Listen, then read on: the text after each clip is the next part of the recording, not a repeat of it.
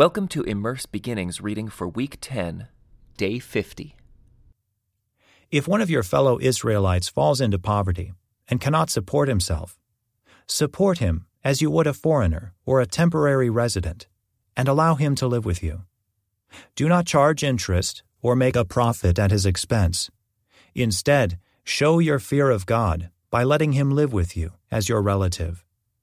Remember, do not charge interest on money you lend him, or make a profit on food you sell him.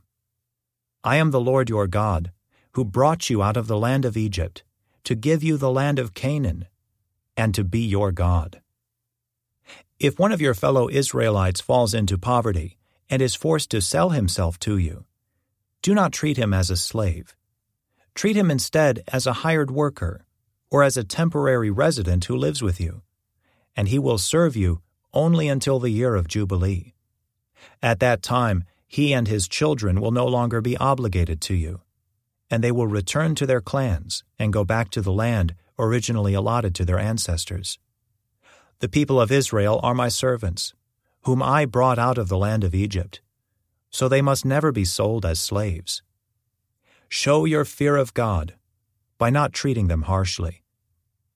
However, you may purchase male and female slaves from among the nations around you.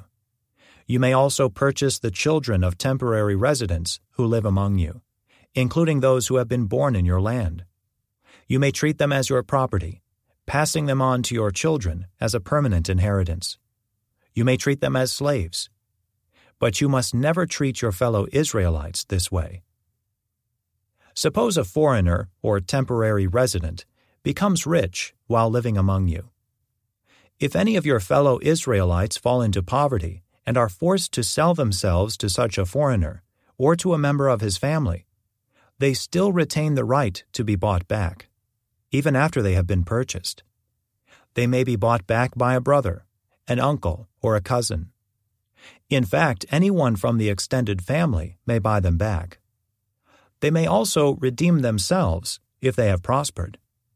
They will negotiate the price of their freedom with the person who bought them. The price will be based on the number of years from the time they were sold until the next year of Jubilee, whatever it would cost to hire a worker for that period of time. If many years still remain until the Jubilee, they will repay the proper portion of what they received when they sold themselves. If only a few years remain until the year of Jubilee, they will repay a small amount for their redemption. The foreigner must treat them as workers hired on a yearly basis. You must not allow a foreigner to treat any of your fellow Israelites harshly. If any Israelites have not been bought back by the time the year of Jubilee arrives, they and their children must be set free at that time. For the people of Israel belong to me. They are my servants, whom I brought out of the land of Egypt. I am the Lord your God.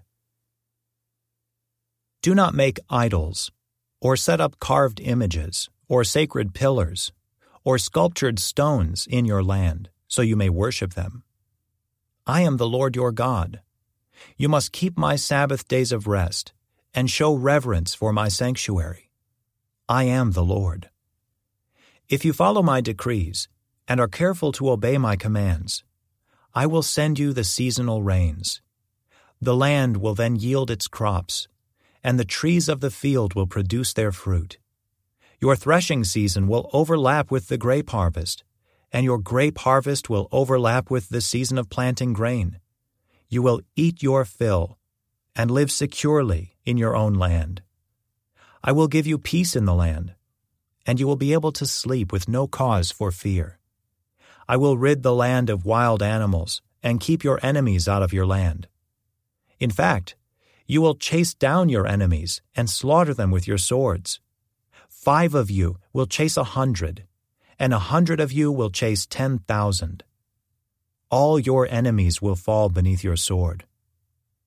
I will look favorably upon you, making you fertile and multiplying your people.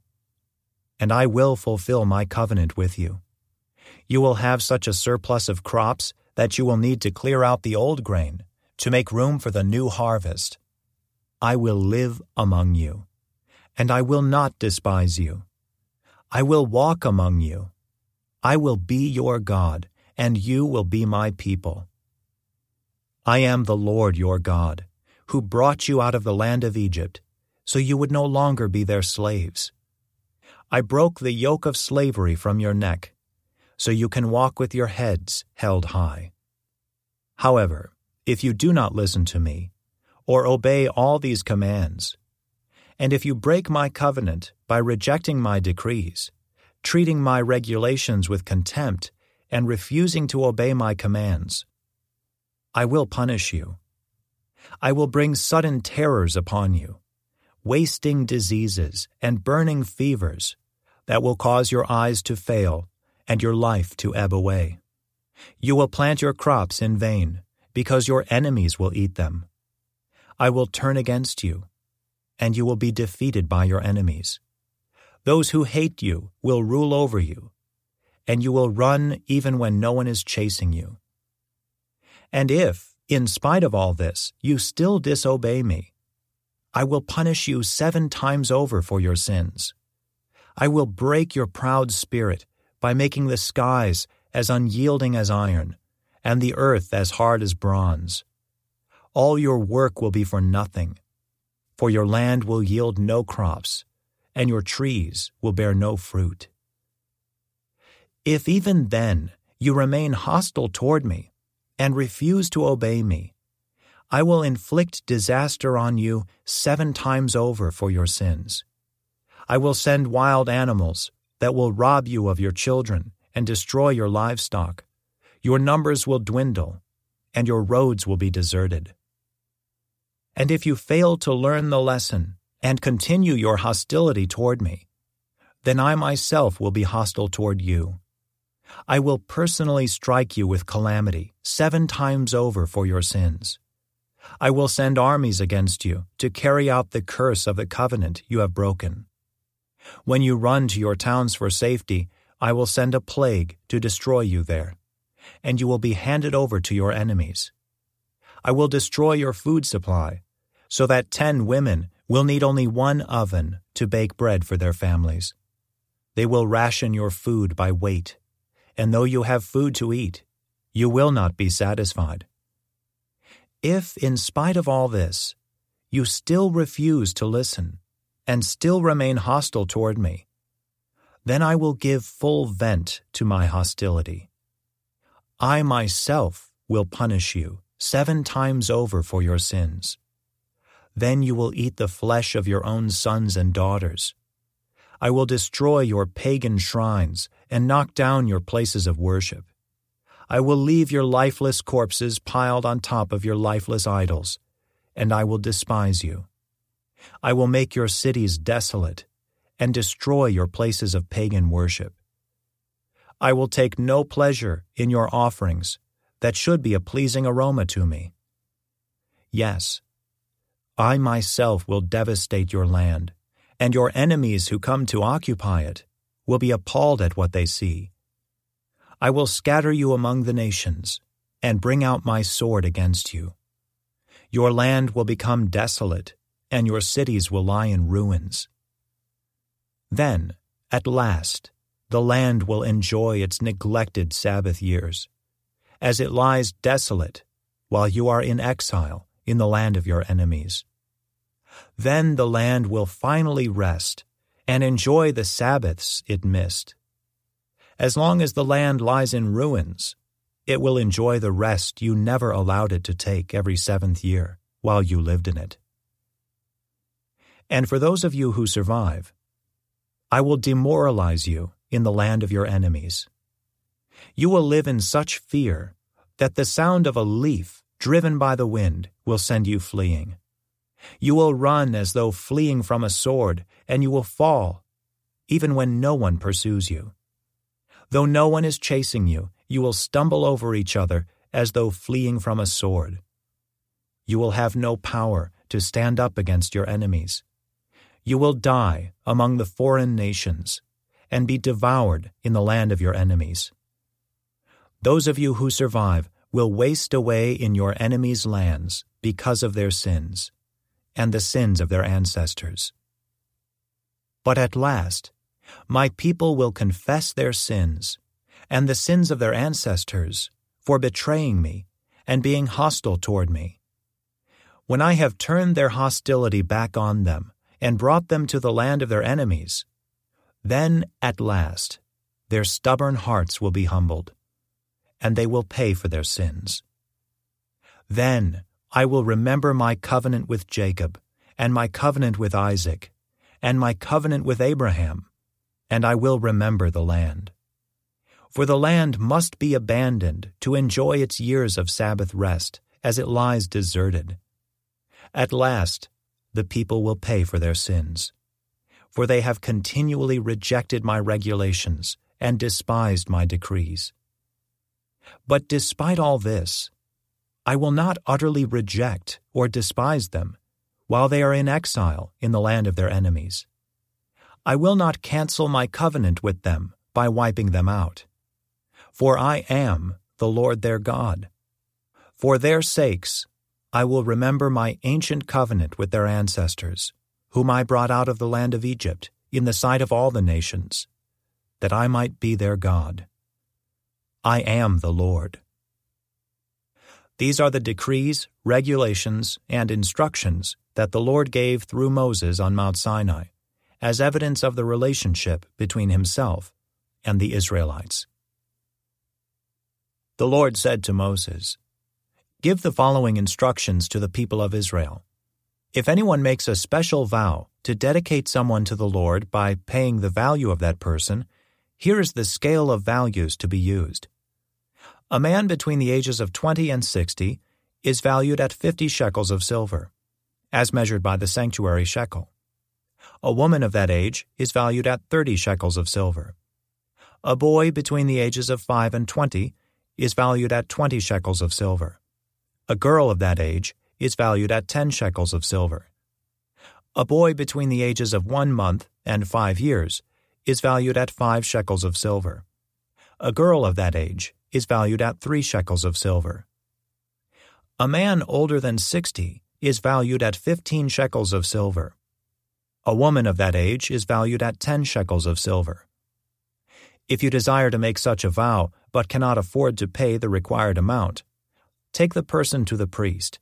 He will determine the amount for you to pay, based on what you can afford. If your vow involves giving an animal that is acceptable as an offering to the Lord, any gift to the Lord will be considered holy. You may not exchange or substitute it for another animal, neither a good animal for a bad one, nor a bad animal for a good one. But if you do exchange one animal for another, then both the original animal and its substitute will be considered holy. If your vow involves an unclean animal, one that is not acceptable as an offering to the Lord, then you must bring the animal to the priest. He will assess its value, and his assessment will be final, whether high or low. If you want to buy back the animal, you must pay the value set by the priest, plus 20%. If someone dedicates a house to the Lord, the priest will come to assess its value. The priest's assessment will be final, whether high or low.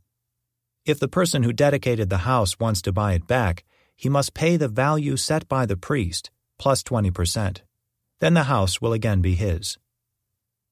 If someone dedicates to the Lord a piece of his family property, its value will be assessed according to the amount of seed required to plant it fifty shekels of silver for a field planted with five bushels of barley seed. If the field is dedicated to the Lord in the year of Jubilee, then the entire assessment will apply. But if the field is dedicated after the year of Jubilee, the priest will assess the land's value in proportion to the number of years left until the next year of Jubilee. Its assessed value is reduced each year. If the person who dedicated the field wants to buy it back, he must pay the value set by the priest, plus 20%. Then the field will again be legally his. But if he does not want to buy it back, and it is sold to someone else, the field can no longer be bought back. When the field is released in the year of Jubilee, it will be holy, a field specially set apart for the Lord. It will become the property of the priests. If someone dedicates to the Lord a field he has purchased, but which is not part of his family property, the priest will assess its value based on the number of years left until the next year of Jubilee. On that day, he must give the assessed value of the land as a sacred donation to the Lord. In the year of Jubilee, the field must be returned to the person from whom he purchased it, the one who inherited it as family property. All the payments must be measured by the weight of the sanctuary shekel, which equals 20 gerahs. You may not dedicate a firstborn animal to the Lord, for the firstborn of your cattle, sheep, and goats already belong to him. However, you may buy back the firstborn of a ceremonially unclean animal by paying the priest's assessment of its worth plus 20%. If you do not buy it back, the priest will sell it at its assessed value. However, anything specially set apart for the Lord, whether a person, an animal, or family property, must never be sold or bought back. Anything devoted in this way has been set apart as holy, and it belongs to the Lord. No person specially set apart for destruction may be bought back. Such a person must be put to death. One tenth of the produce of the land, whether grain from the fields or fruit from the trees, belongs to the Lord, and must be set apart to him as holy. If you want to buy back the Lord's tenth of the grain or fruit, you must pay its value, plus 20%. Count off every tenth animal from your herds and flocks, and set them apart for the Lord, as holy. You may not pick and choose between good and bad animals, and you may not substitute one for another. But if you do exchange one animal for another, then both the original animal and its substitute will be considered holy, and cannot be bought back. These are the commands that the Lord gave through Moses on Mount Sinai for the Israelites. This concludes today's Immerse Reading Experience. Thank you for joining us.